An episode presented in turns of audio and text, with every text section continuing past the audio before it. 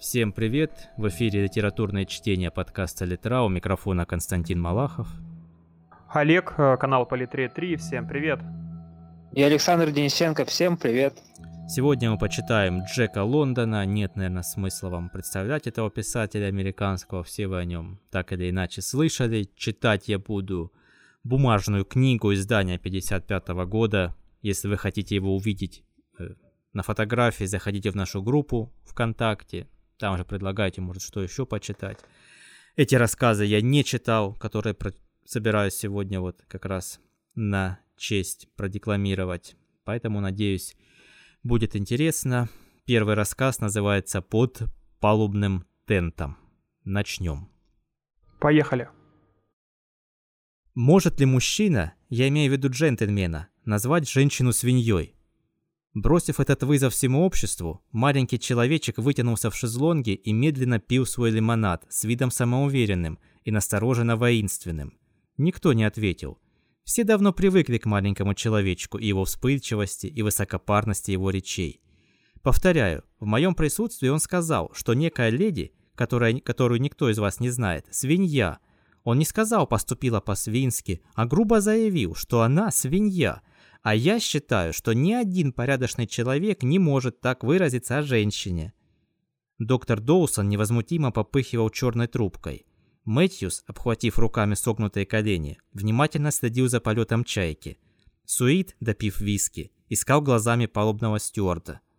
«Я спрашиваю вас, мистер Трейлер, позволительно ли мужчине назвать женщину свиньей?»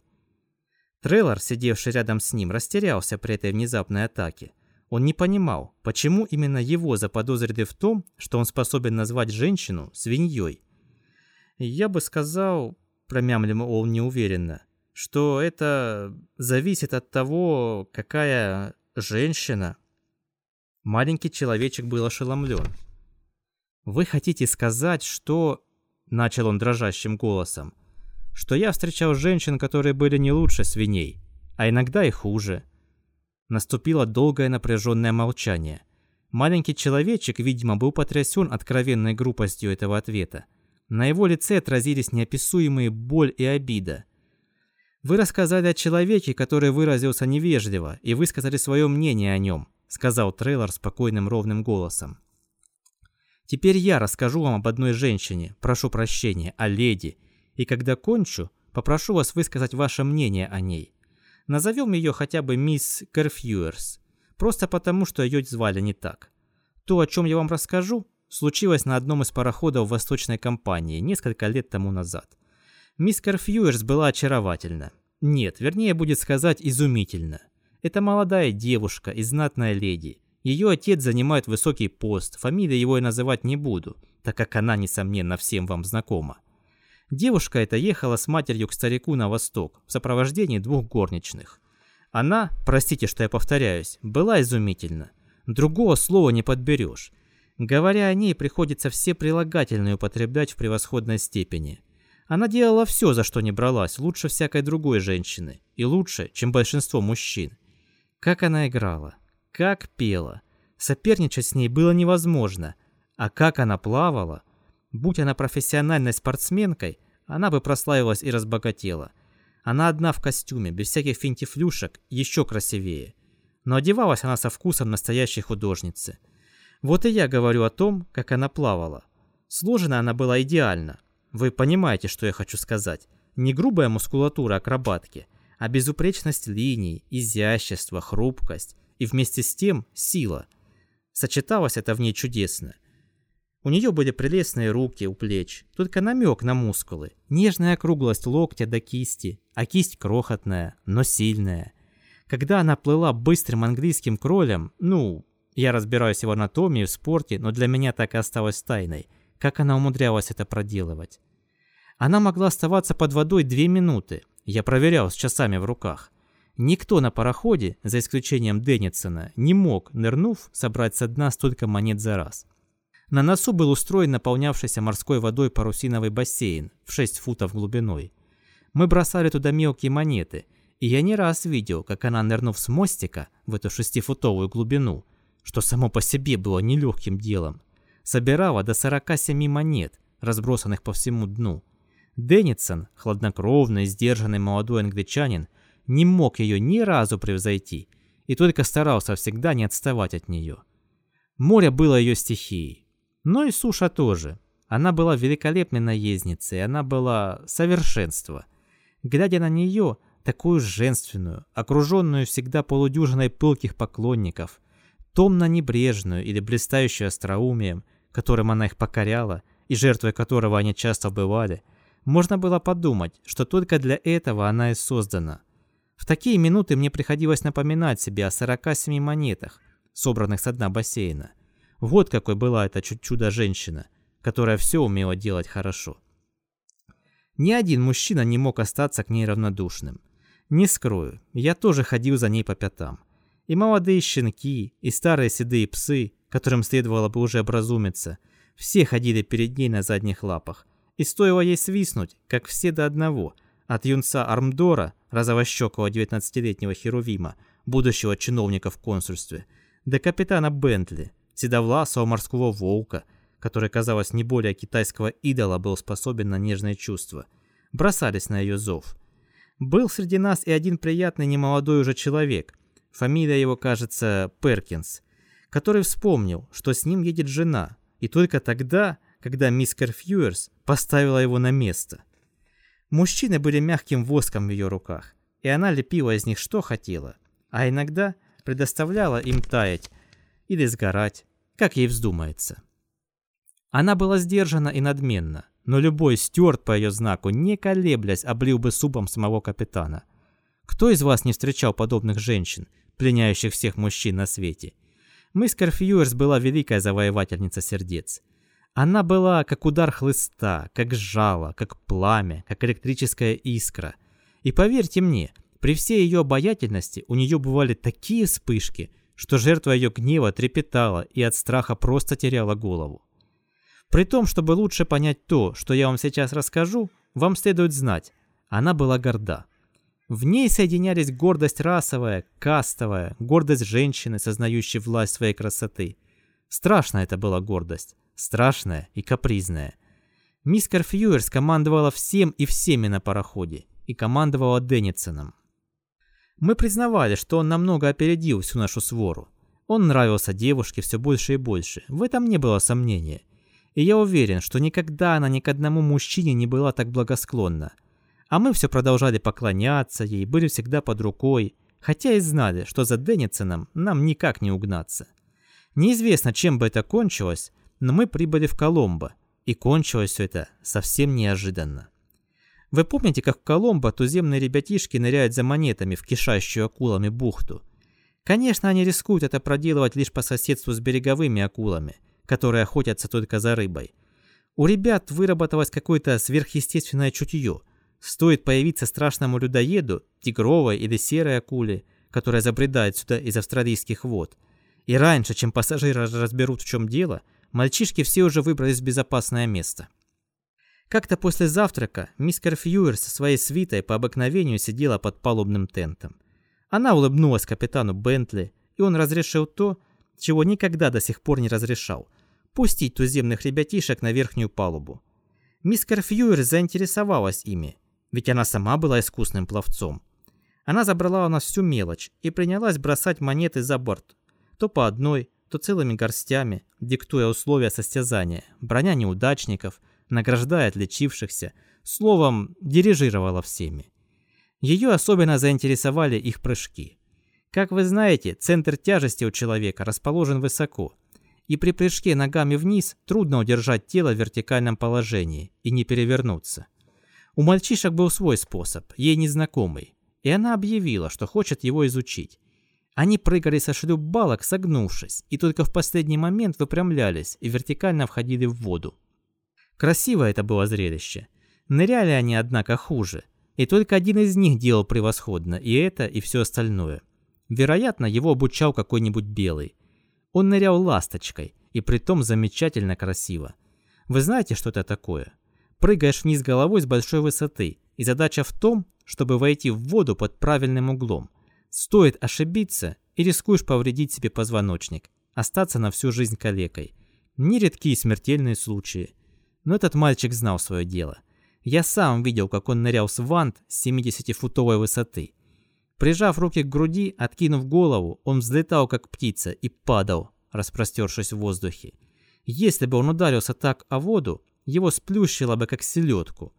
Над самой водой голова его опускалась, вытянутые руки сходились над ней, и грациозно изогнутое тело правильно входило в воду. Мальчик снова и снова повторял свой прыжок, восхищая всех нас, а особенно мисс Кэрфьюерс. Ему было не больше 13 лет, но он был самым ловким из всей ватаги, любимцем и вожаком своих товарищей. Даже мальчики постарше охотно ему подчинялись. Он был красив, гибок и строен, как молодой бог. Живая фигурка из бронзы, с широко расставленными умными и смелыми глазами, весь как чудесный яркий огонек жизни. Бывают и среди животных такие удивительные творения природы – леопард, лошадь. Кто из вас не любовался игрой их стальных мускулов, неукротимой порывистостью, грацией и кипучей жизнерадостностью каждого движения? В этом мальчике жизнь била ключом. Она таилась в блеске его кожи, горела в глазах. Взгляд на него освежал, как глоток кислорода. Такой он был чудесный, юный, стремительный и дикий. И этот-то мальчик в самый разгар забавы первый подал сигнал тревоги. Товарищи его изо всех сил поплыли за ним к трапу. Вода так и кипела от их беспорядочных движений. Фонтаны брызг взлетали вверх. Мальчуганы карабкались наверх, помогая друг другу скорее выбраться из опасного места. Лица у всех были испуганные. Наконец они все выстроились на сходнях, не отводя глаз от поверхности моря. «Что случилось?» – осведомилась мисс Кэрфьюерс. «Акула, наверное», – ответил капитан Бентли. «Пострелятам повезло, что она никого не сцапала». «Разве они боятся акул?» – спросила она. «А вы?» – спросил он в свою очередь. Она вздрогнула, бросила взгляд на море и сделала гримаску. «Ни за что в этом мире я не вошла бы в воду, когда поблизости акула». Она снова вздрогнула. «Они отвратительны». Мальчики поднялись на верхнюю палубу и столпились у поручней, с обожанием глядя на мисс Кэрфьюерс, бросившую им столько монет. Представление кончилось, и капитан Бентли знаком приказал им убираться. Но мисс Кэрфьюерс остановила его. «Погодите минутку, капитан. А я всегда думала, что туземцы не боятся акул». Она поманила к себе мальчика, нырявшего ласточкой, и жестом предложила ему прыгнуть еще раз. Он покачал головой, и вся толпа у поручней рассмеялась, как будто услышала веселую шутку. «Акула», — пояснил он, указывая на воду. «Нет», — сказала она, — «никакой акулы нет». Но мальчик решительно кивнул, и его товарищи закивали так же решительно. «Нет тут никаких акул», — воскликнула она и обратилась к нам. «Кто одолжит мне полкроны и саверен?» Немедленно с полдюжины рук протянулись к ней. С кронами и саверенами. Она взяла 2 монеты у Армдора и показала мальчикам полкроны, но ни один не бросился к поручням. Мальчики стояли, растерянно ухмыляясь. Она стала предлагать монету каждому отдельно, но каждый только качал головой и улыбался, переминаясь с ноги на ногу.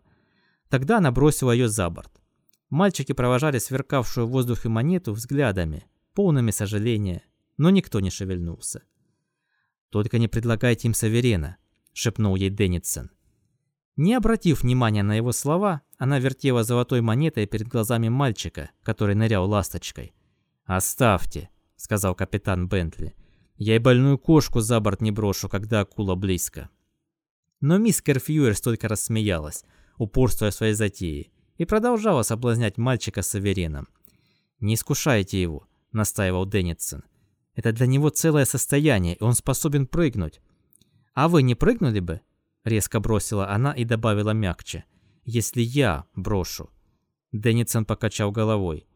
«Вы дорого себя цените», — заметила она. «Сколько нужно саверенов, чтобы вы прыгнули?» «Столько еще не начеканено», — был ответ. На мгновение мисс Кэрфьюерс задумалась. В стычке с Деннисоном мальчик был забыт. «Даже ради меня?» — спросила она очень тихо. «Только если бы надо было вас спасти». Она снова обернулась к мальчику и показала ему золотой, прельщая его таким огромным богатством.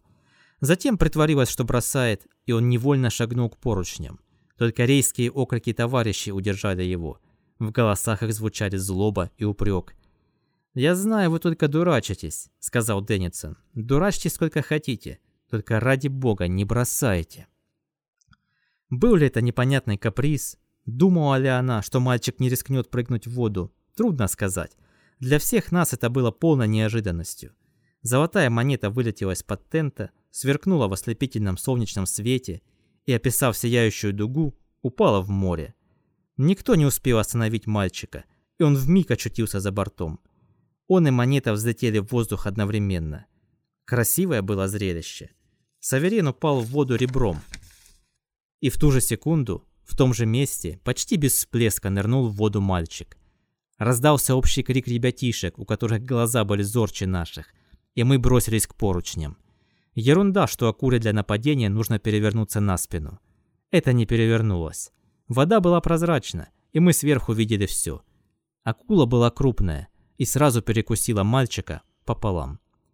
Кто-то из нас шепотом сказал что-то. Не знаю кто, может быть и я. Затем наступило молчание. Первой заговорила мисс Кэрфьюерс. Лицо ее было смертельно бледно. Мне и в голову не приходило, сказала она с коротким истерическим смешком. Ей понадобилась вся ее гордость, чтобы сохранить самообладание. Она посмотрела на Деннисона, словно ища поддержки, потом поочередно на каждого из нас. В глазах ее был ужас, губы дрожали.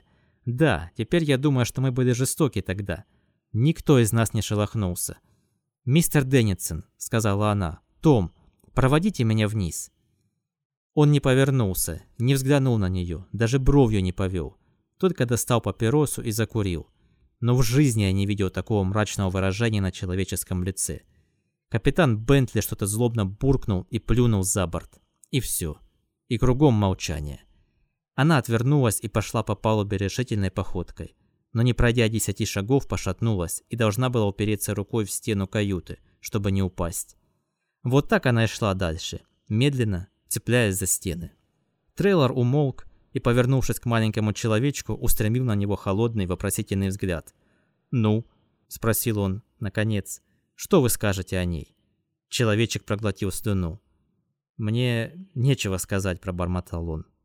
«Нечего». Конец. Ну, что вы думаете?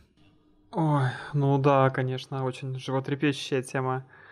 Ну что тут можно сказать? Сучка крашеная, героиня главная, как говорится. Ну, мне да, очень понравилось то, что она, как там говорилось, пользуется своей расовым своим превосходством. Это, конечно, написано было очень, так скажем, в лоб. Ну да, а это 1910 год, замечу. Ну да, я думаю, такое довольно-таки актуальное произведение для, так скажем, повестки сегодняшнего дня. Ну да, вот какое-то расслоение, да, насколько один человек, то есть даже может не задумываться, что другому там грозит опасность из-за этого или из-за чего-то, да. То есть он воспринимает его как, не знаю, ну, как они типа местные, как местные животные, да, они тут все знают, они тут выживают, поэтому им ничего не грозит. То есть не ставит наравне с собой ни в одном понимании вот этого мальчика. Ну да, такая правда жизни, мне кажется, время какое-то, ну, скажем, уже довольно-таки большое прошло, но в целом глобально, я думаю, ситуация не особо как-то поменялась. Примерно мир все так же, думаю, устроен, все по тем же жестоким и не очень справедливым законам. Саша Денисенко, а ты что? Как тебе такой рассказик? Ты бы нырнул? Ага, да, в открытые микрофоны. Я нырнул, потому что тут дождь, чтобы вам не мешать читать. Я его закрыл. Не знаю, но я знаю точно, что вот отличительная черта вообще у Лондона, каждый рассказ, он вообще несет в себе какую-то мысль, ну, такую урок жизни. Вот, но тебе нравится, я имею в виду. Так вот ты проникся, так скажем. С первого раза нет, не проникся, но я еще и переслушаю. Вот. Но вообще, единственное, что вот могу отметить, да, не сказать, что написано 100 лет назад. Вот такой у него стиль какой-то, да, в принципе, вполне жизнеспособный на сегодняшний день, как мне кажется. Ну да, актуально очень, в принципе. И слог такой вполне удобоваримый, такой вполне вменяемый. Жалко, конечно, что не скинули эту тёлку за борт. Мне кажется, это как-то добавило бы какой-то экспрессии произведению. Ну да. Ну и вообще, да, видишь, вот, кстати, хорошие моменты подметил, что все как-то, ну, проглотили это. Понятно, что там не за борт скинули, но как-то, да, все так отморозились. Типа, ну, погиб какой-то там дикарь с какого-то там острова. Типа, ну, неприятно, некрасиво, ну, чё там, хрен с ним, грубо говоря. Наверное, ты прав сегодня, наверное, во многих местах мира так и есть. Ну, оно на самом деле есть, я думаю, во всех местах мира именно так, просто масштабы разные. Просто где-то на кого-то косо посмотрят и не будут лишний раз с этим человеком разговаривать. А где-то, знаешь, просто человек может умереть, и к нему даже никто не подойдет, и всем будет наплевать. Это как бы просто тут зависит от масштабов, от уровня, скажем, государства, да, от его именно какого-то там финансового, да, скажем, благосостояния жителей. То есть разница, я думаю, только в масштабах. А я думаю, это в крови у людей, конечно, вот эта социальная какая-то жажда к какому-то превосходству, отсюда к этому расслоению социальному, еще чего-то. Я вчера гулял на улице, видел, не знаю, раза 4, наверное, вот автомобили марки Rolls-Royce. И серьезно? Я думаю, ну вот такая, ну да, то есть вот такие машины, я думаю, ну вот зачем человек, например, покупает автомобиль, который стоит, не знаю, там 30 миллионов рублей, да, если не ошибаюсь, ну там в районе плюс-минус. Вот. Просто вот как, то есть это, ну вот, то есть вот сама вот эта жажда постоянно, как бы, вот это надо, что постоянно выставить на показ, свой именно какой-то социальный статус как-то обозначить, то есть. Ну, это вот именно какие-то такие формы, то есть все принимает. Для меня не очень понятные, но, может быть, просто потому, что у меня нет таких денег на автомобили. Возможно, если бы были, то я бы, конечно, уже иначе бы рассуждал. Ну, может быть. Вот следующий рассказ вообще называется так очень интригующе. Он называется «Убить человека». Сейчас. Ага. Сейчас, да. Мы его начнем читать. Убить белого человека тогда лучше. А вот посмотрим. Я не знаю, я говорю, я эти рассказы не читал. Какие-то, может, я знакомые встречу, но вот предыдущие, вот этот я не знаю. Не читал. Ну, послушаем. Поехали. Давайте. Дом освещали только тускло мерцавшие ночники. Но она уверенно ходила по хорошо знакомым большим комнатам и просторным залам, тщетно разыскивая недочитанную книгу стихов, которую накануне куда-то положила, и о которой вспомнила только теперь. Войдя в гостиную, она зажгла свет. Он озарил ее фигуру в легком домашнем платье из бледно-розового шелка, отделанном кружевами, в котором тонули ее обнаженные плечи и шея. Несмотря на поздний час, на ее пальцах все еще сверкали кольца, а пышные золотистые волосы были уложены в прическу. Женщина была очень хороша собой и грациозна. На тонко очерченном овальном лице с алыми губами и нежным румянцем светились голубые глаза, изменчивые, как хамелеон. Они то широко раскрывались с выражением девичьей невинности, то становились жестокими, серыми и холодными, а порой в них вспыхивало что-то дикое, властное и упрямое. Она погасила свет в гостиной и прошла через вестибюль, направляясь в другую комнату. У двери остановилась. Что-то заставило ее насторожиться. До ее слуха донесся какой-то звук, легкий шорох, словно там кто-то двигался. Она могла бы поклясться, что ничего не слышала, а между тем ей почему-то было не по себе. Ночная тишина была нарушена. Женщина спрашивала себя, кто из слуг мог в такой час бродить по комнатам? Конечно, не дворецкий. Он только в особых случаях изменял свои привычки рано ложиться спать. И не горничная, которую она отпустила на весь вечер. Проходя мимо столовой, она увидела, что дверь закрыта. Затем она отворила ее и вошла. Она и сама не знала, зачем. Может быть, она инстинктивно чувствовала, что именно отсюда донеслись звуки, встревожившие ее. В комнате было темно, но она ощупью отыскала выключатель и повернула его. Когда вспыхнул свет, она отступила к двери и негромко ахнула. Прямо перед ней, около выключателя, прижавшись к стене, стоял какой-то мужчина, направив на нее револьвер. Несмотря на испуг, женщина успела заметить, что револьвер черного цвета и очень длинный. «Кольт», — подумала она. Человек был среднего роста, плохо одет. Его темное от загара лицо с карими глазами казалось совершенно спокойным. Револьвер не дрожал в полусогнутой руке и был направлен прямо ей в грудь. «Ах, извините», — сказала она. «Вы напугали меня. Что вам угодно?» «Мне угодно поскорее выбраться отсюда», — ответил он смешливо, кривя губы. «Я вроде как заблудился в ваших апартаментах. Если вы будете так добры показать мне выход, я не причиню вам никаких неприятностей и немедленно уберусь». «А как вы сюда попали?» — спросила она, и в ее голосе послышались резкие ноты, как у человека, привыкшего повелевать. «Просто хотел вас ограбить, мисс, вот и все. Я забрался сюда, чтобы посмотреть, что можно взять. Я был уверен, что вас нет дома, потому что видел, как вы садились в машину со стариком. Это, верно, ваш папаша, а вы мисс Сетлиф». Миссис Сетлиф отметила его ошибку, оценила бесхитростный комплимент и решила оставить незнакомство в заблуждении. «Кто вам сказал, что я мисс Сетлиф?» – спросила она. «Да ведь это дом старого Сетлифа». Она утвердительно кивнула головой. «А я и не знал, что у него есть дочь. Ну а теперь, если это вас не затруднит, покажите мне, как выйти отсюда, и я буду вам очень признателен». «С какой стати? Ведь вы грабитель-взломщик». «Не будь я зеленым новичком в этом деле, я просто снял бы с ваших рук кольца и не стал бы с вами церемониться», — сказал он. «Но я пришел обчистить старого Сетлифа, а не грабить женщин. Если вы отойдете от двери, я, пожалуй, и сам найду дорогу». Миссис Сетлиф была сообразительна. Она сразу поняла, что от этого человека ей бояться нечего. Ясно, что он не профессиональный преступник и, судя по его произношению, не городской житель. На нее даже как будто пахнуло свежим воздухом необъятных степных просторов. «А если я закричу?» – полюбопытствовала она. «Если стану звать на помощь? Вы же не способны застрелить меня, женщину?» Она заметила мелькнувшее в ее темных глазах выражение растерянности. Он ответил медленно, задумчиво, как бы решая трудную задачу.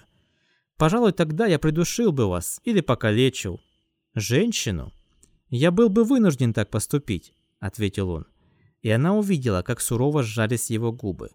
«Конечно, вы только слабая женщина, но видите ли, мисс, мне никак нельзя попасть в тюрьму, никак нельзя. Мой друг ждет меня на Западе. Он попал в беду, и я должен выручить его. Думаю, я сумел бы придушить вас, не причинив особой боли». Она смотрела на него во все глаза, с детским любопытством. «Я никогда еще не видела грабителей», — пояснила она. «И вы представить себе не можете, как мне интересно говорить с вами». «Я не грабитель, мисс, то есть не настоящий», — поспешил он добавить, увидев, что она смотрит на него с ироническим недоверием. «Да, конечно, так можно подумать, раз я забрался в чужой дом. Но за такое дело я взялся впервые. Мне до зарезу нужны деньги. И кроме того, я, собственно, беру то, что мне причитается». «Не понимаю», — она ободряюще улыбнулась. «Вы пришли сюда грабить, а грабить — это значит брать то, что вам не принадлежит. Это и так, и не так. Однако мне, пожалуй, пора уходить». Он шагнул к двери, но женщина преградила ему путь. И какая это была обольстительная преграда! Он протянул левую руку, словно желая схватить ее, но остановился в нерешимости. Видно было, что его покорила ее кротость и женственность. «Вот видите», — сказала она торжествующе, — «я знала, что вы меня не тронете». Незнакомец был в явном замешательстве. «Я никогда в жизни не обижал женщин», — объяснил он, — «и решиться на это мне нелегко. Но если вы закричите, я буду вынужден». «Останьтесь еще на несколько минут», — настаивала она. «Мы поговорим, это так интересно. Я хочу, чтобы вы объяснили, почему грабить значит брать то, что вам причитается». Он смотрел на нее с восхищением. «Я всегда думал, что женщины боятся грабителей», — признался он. «Но вы, видно, не из таких». Она весело засмеялась. «Воры бывают разные, знаете ли. Я вас не боюсь, потому что вижу, вы не из тех, кто способен обидеть женщину. Давайте поболтаем. Нас никто не потревожит. Я одна дома. Мой отец уехал с ночным поездом в Нью-Йорк, слуги все спят. Хотелось бы угостить вас чем-нибудь, ведь женщины всегда угощают ужином грабителей, которых они задерживают. Так, по крайней мере, бывает в романах. Но я не знаю, где найти еду. Может, хотите чего-нибудь выпить?» Он стоял в нерешительности и ничего не отвечал, но она без труда заметила, что все больше нравится ему. «Боитесь?» – спросила она. «Я не отравлю вас, честное слово. Чтобы убедить вас в этом, я сама выпью вместе с вами». «Вы удивительно славная девчонка!» – воскликнул он, впервые опустив револьвер. «Теперь уж я никогда не поверю, что городские женщины трусливы. Вот вы такая слабая, маленькая женщина, а храбрости хоть отбавляй. А главное, так доверчивы. Много ли найдется женщин, или даже мужчин, которые так спокойно разговаривали бы с вооруженным грабителем?» Она улыбнулась, польщенная комплиментом, но ее лицо стало серьезно, когда она снова заговорила. «Это потому, что вы мне понравились. Вы кажетесь вполне порядочным человеком, и вас трудно принять за грабителя. Оставьте это занятие. Если вам не везет, поищите работу. Но отложите же ваш противный револьвер и давайте потолкуем об этом. Прежде всего, вам необходимо найти работу». «В этом городе ничего не выйдет», — заметил он с горечью. «Я ноги исходил, пытаясь найти здесь заработок. По правде говоря, я был далеко не последним человеком до того, как стал безработным». Его гневная вспышка была встречена веселым смехом, который пришелся ему по душе, а она, заметив это, постаралась использовать удобный момент. Отойдя от двери, она направилась прямо к буфету. «Расскажите мне обо всем подробно, пока я найду что-нибудь в буфете. Что вы пьете? Виски?» «Да, мэм», — сказал он, шагнув за нею, но все еще сжимая в руке револьвер и нерешительно поглядывая на открытую и никем не охраняемую дверь. Она налила в стакан виски. «Я обещала выпить с вами», — сказала она медленно. «Но я не люблю виски. Я предпочитаю херес». Она подняла бутылку с хересом, как бы спрашивая у него позволения. «Конечно, виски — напиток для мужчин. Признаться, мне не нравится, когда женщина пьет виски. Другое дело — вино». Она чокнулась с ним, глядя на него томно и ласково. «За ваши успехи. Желаю вам найти хорошую работу». Вдруг она замолчала, увидев, что на лице его выражение отвращения и удивления. Он поставил стакан, отпив только один глоток. «В чем дело?» – спросила она озабоченно. «Вам не нравятся виски? Может, я ошиблась?» «Странные виски. Пахнет дымом». «Ах, какая я глупая. Я дала вам шотландский, а вы, конечно, привыкли к нашему. Давайте переменю». С почти материнской заботливостью она переменила стакан и нашла нужную бутылку. «Ну, а этот вам нравится?» «Да, мэм, он не пахнет дымом.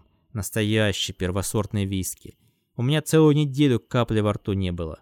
Этот виски маслянистый. Сразу видно, что без всяких примесей. Вы много пьете?» Это был полувопрос, полувызов. «Нет, мэм, не сказал бы. Прежде бывало, что я изрядно выпивал, но это случалось очень редко. Иной раз добрая рюмка виски приходится очень кстати, вот как сейчас. Ну а теперь, мэм, благодарю вас за доброту, мне пора». Однако миссис Сетлиф не хотелось так скоро отпускать своего вора. Нельзя сказать, чтобы ее увлекала романтика этого приключения. Она была для этого слишком уравновешенной женщиной. Но в нем было что-то необычное, волнующее. Это занимало ее. Кроме того, она теперь знала, что ей нечего опасаться. Этот человек, несмотря на свою тяжелую челюсть и суровые глаза, был удивительно послушен. И где-то глубоко в ее сознании мелькала мысль о восхищении и изумлении знакомых, когда они узнают. Жаль было упустить такой случай. «Вы так и не объяснили, почему для вас ограбить значит взять то, что вам причитается», — сказала она. «Присядьте вот сюда к столу и расскажите об этом». Она придвинула себе стул, а незнакомца усадила напротив. Настороженность, видимо, не покидала его.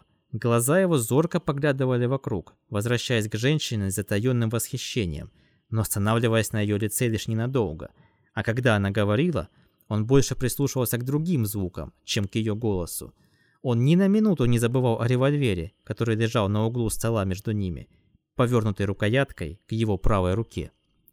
Он был в чужом, незнакомом ему доме. Этот сын Запада, уши и глаза которого были всегда настороже, когда он смело рыскал по лесам и равнинам, не знал, что под столом, около ноги его собеседницы, находилась кнопка электрического звонка. Он никогда и не слышал о такой выдумке. Его бдительность и осторожность здесь были бессильны. «Видите ли, мисс», — начал он, отвечая на ее настойчивый вопрос, Старик Сетлиф когда-то надул меня в одном деле и разорил дотла. Это была грязная махинация, и она удалась ему. Для тех, у кого в кармане сотни миллионов, все законно. Им все сходит с рук. Я не хнычу и не думаю мстить вашему папаше. Он никогда не слышал обо мне и, конечно, не знает, что сделал меня нищим. Ведь он важная персона и орудует миллионами. Где ему слышать о такой мелкой сошке, как я? Он делец. К его услугам сотни разных специалистов, которые думают и работают за него. Я слышал, что некоторые из них получают больше жалования, чем президент Соединенных Штатов. А я только один из тех тысяч, которых разорил ваш па. Понимаете, мэм, у меня было маленькое предприятие с гидравлической установкой в одну лошадиную силу. Но когда Сетлиф и его компаньоны забрали в свои руки всю Айдаха и организовали плавильный трест, завладели всеми земельными участками и поставили большую гидравлическую установку у Twin Pines, я, конечно, прогорел, не выручив даже денег, вложенных в дело. Меня выбросили за борт. И вот сегодня ночью, не имея ни гроша, и зная, как нуждается мой приятель, я решил зайти сюда и немного пообчистить вашего папашу. Мне очень нужны деньги. Так что если я отберу у него то, что мне причитается, греха тут большого нет. Если даже то, что вы сказали, правда, возразила миссис Сетлиф, все же грабеж остается грабежом. И вот это никак не послужило бы вам оправданием в суде. «Знаю», — кротко согласился он, — «то, что справедливо, не всегда законно. И вот поэтому я так неспокойно сижу здесь и разговариваю с вами. Это вовсе не значит, что мне не по душе ваше общество. Нет, вы мне очень нравитесь, но мне никак нельзя угодить в лапы полиции. Я знаю, что они со мной сделают. Вот на прошлой неделе одного парня осудили на 5 лет только за то, что он на улице стащил у прохожего $2.85. Я сам читал об этом в газете. В тяжелые времена, когда нет работы, люди становятся отчаянными. А те, у кого можно поживиться, тоже ожесточаются и срывают зло на всяком, кто попадется им в руки. Если бы меня сейчас схватили, то меньше чем 10 годами мне никак не отделаться. Поэтому я и хочу поскорее убраться отсюда». «Нет, подождите». Она жестом пыталась удержать его и одновременно сняла ногу с кнопки звонка, которую время от времени нажимала. «Вы даже не сказали мне, как вас зовут». После минутного колебания он сказал: «Называйте меня Дэйвом». «Ну так вот, Дэйв», — она засмеялась с милым смущением, «нужно что-нибудь сделать для вас. Вы еще молоды и впервые пошли по плохой дороге. Если вы и впредь будете брать все, что, по вашему мнению, вам причитается, то потом вы начнете брать и то, что вам наверняка не причитается. А вы знаете, каков бывает конец? Давайте-ка лучше подыщем вам честное занятие». «Мне нужны деньги и нужны сейчас», — ответил он упрямо. «Они не для меня, а для приятеля, о котором я вам говорил. Он в беде, его нужно выручить поскорее. Или он пропал». «Я могу подыскать вам место», — быстро сказала она. «А что касается вашего приятеля, знаете что? Я одолжу вам деньги, и вы их пошлете ему. Отдадите мне потом из вашего жалования». $300 хватило бы», — медленно сказал он. «Да, с 3 сотнями он выпутается. За это еще и за харчи, и несколько центов на табак я готов работать год, не покладая рук». «Ах, вы курите? А я и не подумала об этом». Она протянула руку над револьвером к его руке, указывая на характерные желтые пятна на его пальцах, и одновременно измерила взглядом расстояние до оружия. Ей страстно хотелось быстрым движением схватить револьвер. Она была уверена, что сможет сделать это, и все же не решалась. В конце концов, она сдержала себя и убрала руку. «Вам хочется курить?» «До смерти». «Курите, пожалуйста, я не возражаю. Мне даже нравится, когда курят. Сигареты, конечно». Левой рукой он достал из бокового кармана клочок измятой папиросной бумаги и положил его возле правой руки, рядом с револьвером. Снова полез в карман и высыпал на бумажку щепотку крупного бурого табаку. Затем, положив обе руки на револьвер, начал свертывать папиросу. «Вы так держитесь за этот отвратительный револьвер, как будто боитесь меня», — задорно сказала она. «Вас не боюсь, мэм, но все-таки чуточку неспокоен. А я вот не побоялась вас. Вы же ничем не рисковали». «А жизнью», — возразила она. «Да, правда», — быстро согласился он. «И все-таки не испугались. Может быть, я чересчур осторожен». «Я не сделаю вам ничего плохого». Говоря это и устремив на него серьезный и искренний взгляд, она в то же время туфлей снова нажала кнопку электрического звонка. «Я вижу, вы плохо разбираетесь в людях, особенно в женщинах. Я пытаюсь убедить вас бросить преступную жизнь и хочу найти вам честное занятие, а вы...» Ему стало совестно. «Прошу прощения, мэм», — сказал он. «Пожалуй, моя подозрительность не делает мне чести». Сняв правую руку с револьвера, он закурил. Потом опустил ее на колени. «Благодарю вас за доверие», — сказала она чуть слышно, и, отведя глаза от револьвера, еще энергичнее нажала кнопку звонка. «А эти $300, — начал он, — я могу сегодня же отправить их по телеграфу на Запад? За них я согласен работать целый год, получая только на харчи. Вы заработаете больше. Я обещаю вам не меньше $75 в месяц. Вы умеете ходить за лошадьми?» Его лицо прояснилось, а в глазах сверкнули огоньки. «Ну вот, поступайте на службу ко мне или к моему отцу. Это все равно, слуг обычно нанимаю я. Мне нужен второй кучер». «Носите ливрею?» — резко перебил он, и презрение свободного сына с Запада послышалось в его голосе и выразилось в усмешке. Она снисходительно улыбнулась. «Значит, это вам не подойдет. Давайте думать. Вы умеете объезжать жеребцов?» Он кивнул головой. «У нас есть племенной завод, и там найдется работа для такого человека, как вы. Согласны?» «Согласен ли, мэм?» В его голосе звучали благодарность и восторг. «Скажите, где это? Я готов начать хоть завтра. И одно могу обещать вам, мэм. Вы никогда не пожалеете, что помогли Хьюги Люку в этом деле». «Вы, кажется, называли себя Дэйвом», — сказала она с легким упреком. «Да, мэм, простите, что я соврал. Мое настоящее имя Хьюги Люк. И если вы укажете мне, где находится ваш племенной завод, и дадите денег на проезд, я утром сразу отправлюсь туда». Во время этого разговора она продолжала непрерывно нажимать кнопку звонка. Она давала разные сигналы: 3 коротких звонка и 1 длинный, 2 коротких и длинный, и, наконец, 5 звонков подряд. Затем, после ряда коротких звонков, она непрерывно звонила целых 3 минуты. И то мысленно упрекала глупого заспавшегося дворецкого, то сомневалась в исправности звонка. «Я так рада», — сказала она, — «так рада, что вы согласны. Это можно будет устроить без особых хлопот. А теперь разрешите мне сходить наверх за кошельком». И, увидев, что в его глазах мелькнуло сомнение, она быстро добавила: «Я же доверяю вам $300. «Я верю вам, мэм», — почтительно ответил он, — «но просто не могу справиться со своими нервами». «Значит, я могу сходить наверх за деньгами?» Прежде чем он успел ответить, она услышала отдаленный легкий шум. Она узнала скрип двери в буфетной, но он был так слаб, скорее легкое колебание воздуха, чем звук. Она бы и не услыхала его, если бы не ждала его с таким напряжением. Однако его услышал и Хьюги Люк. «Что это?» – спросил он с тревогой. Вместо ответа она мгновенно протянула левую руку и схватила револьвер. Ее движение было полной неожиданностью для Люка, и женщина рассчитывала на это. В следующий момент его рука коснулась пустого места, где прежде лежало оружие. «Сядьте», — скомандовала она резким голосом, который он даже не сразу узнал. «Не двигайтесь!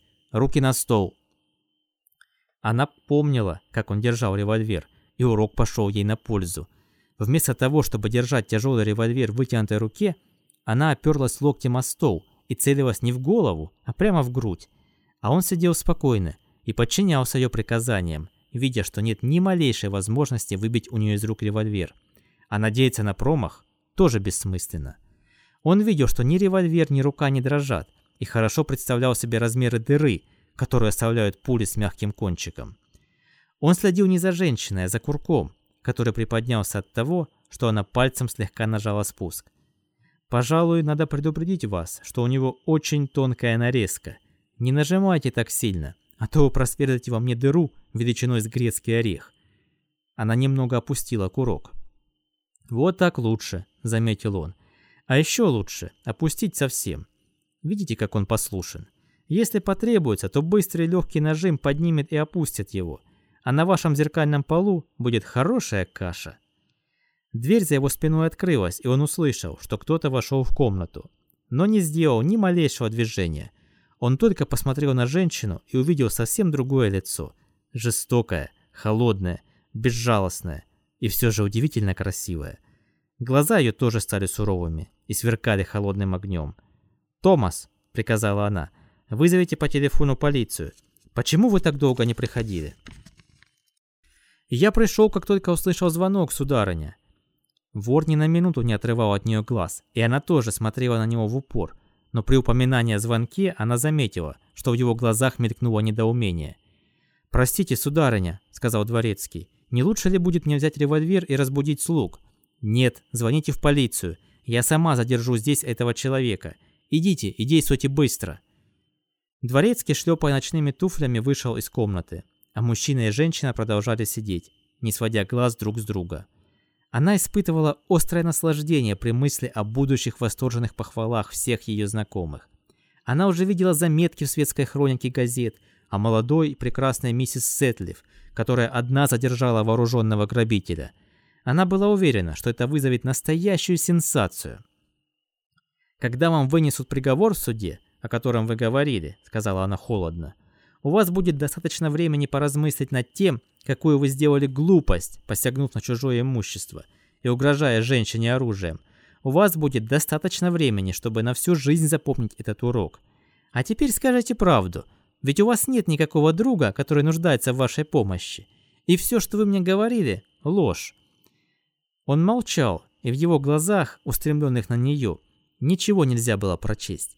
В эту минуту словно какой-то туман заслонил от него женщину, и он видел не ее, а залитые солнцем просторы Запада, где мужчины и женщины нравственно были неизмеримо выше этих растленных жителей прогнивших городов Востока.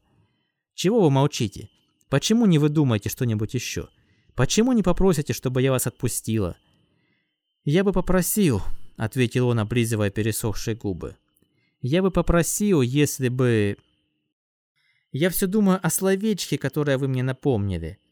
Я попросил бы вас отпустить меня, если бы вы были порядочной женщиной». Она побледнела. «Будьте осторожнее», — предупредила она. «Да у вас не хватит духу убить меня», — он презрительно усмехнулся. «Наш мир — пригнусное место, если в нем разгуливают люди вроде вас. Но он, мне думается, не так низко пал, чтобы позволить вам безнаказанно продырявить меня. Вы дрянная женщина, но беда ваша в том, что вы слабы. Убить человека не так уж трудно, но вы не посмеете сделать это. У вас не хватит духу». «Осторожнее выражайтесь», — повторила она. «Предупреждаю вас, дело плохо кончится. От меня зависит, будет ли вам вынесен приговор суровый или мягкий». «И что это за бог?» — воскликнул он неожиданно. «Если он позволяет таким, как вы, безнаказанно делать подлости. Не понимаю, зачем ему так зло издеваться над бедным человечеством? Если бы я был богом...» Его рассуждения были прерваны появлением дворецкого. «Что-то случилось с телефоном, сударыня», — сообщил он. «Провода повреждены или что другое. Станция не отвечает». «Так разбудите кого-нибудь из слуг», — приказала она. «Пошлите за полицией, а затем возвращайтесь сюда». И они снова остались вдвоем. «Не ответите ли вы мне на один вопрос, мэм?» — сказал Люк. «Ваш слуга говорил что-то о звонке. Я все время следил за вами и не видел, чтобы вы дотронулись до звонка». «Он под столом, глупый вы человек. Я нажимала его ногой». «Благодарю вас, мэм. Мне казалось, что я уже встречал людей вроде вас. И теперь я в этом убежден. Я доверился вам, открыл вам душу. А вы все время подло меня обманывали». Она пренебрежительно засмеялась. «Продолжайте, говорите, что хотите, это очень занятно. Вы строили мне глазки, притворялись доброй и милой, и, пользуясь тем, что носите юбку, а не брюки, провели меня. И все это время ногой нажимали кнопку звонка. Что ж, и в этом есть какое-то утешение. Я предпочитаю оставаться бедным Хьюги Люком и 10 лет сидеть в тюрьме, чем быть в вашей шкуре.